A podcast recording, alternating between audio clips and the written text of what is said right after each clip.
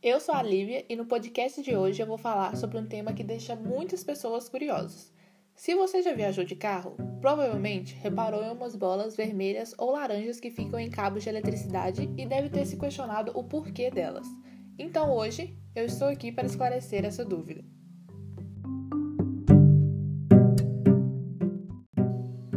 Essas bolas são um equipamento de segurança e se chamam esferas de sinalização diurnas.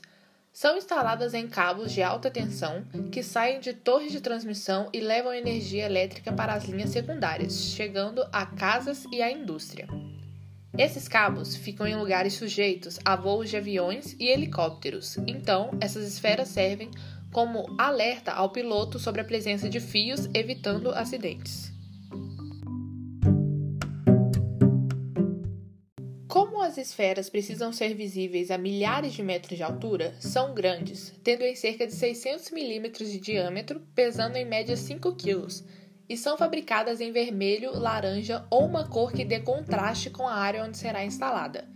Geralmente são feitas de resina de poliéster e fibra de vidro, para resistirem à corrosão, ferrugem, chuva e outros intempéries, além de não entrarem em atrito com o cabo e causar eletrólise ou ressonância, comprometendo a esfera e o cabo.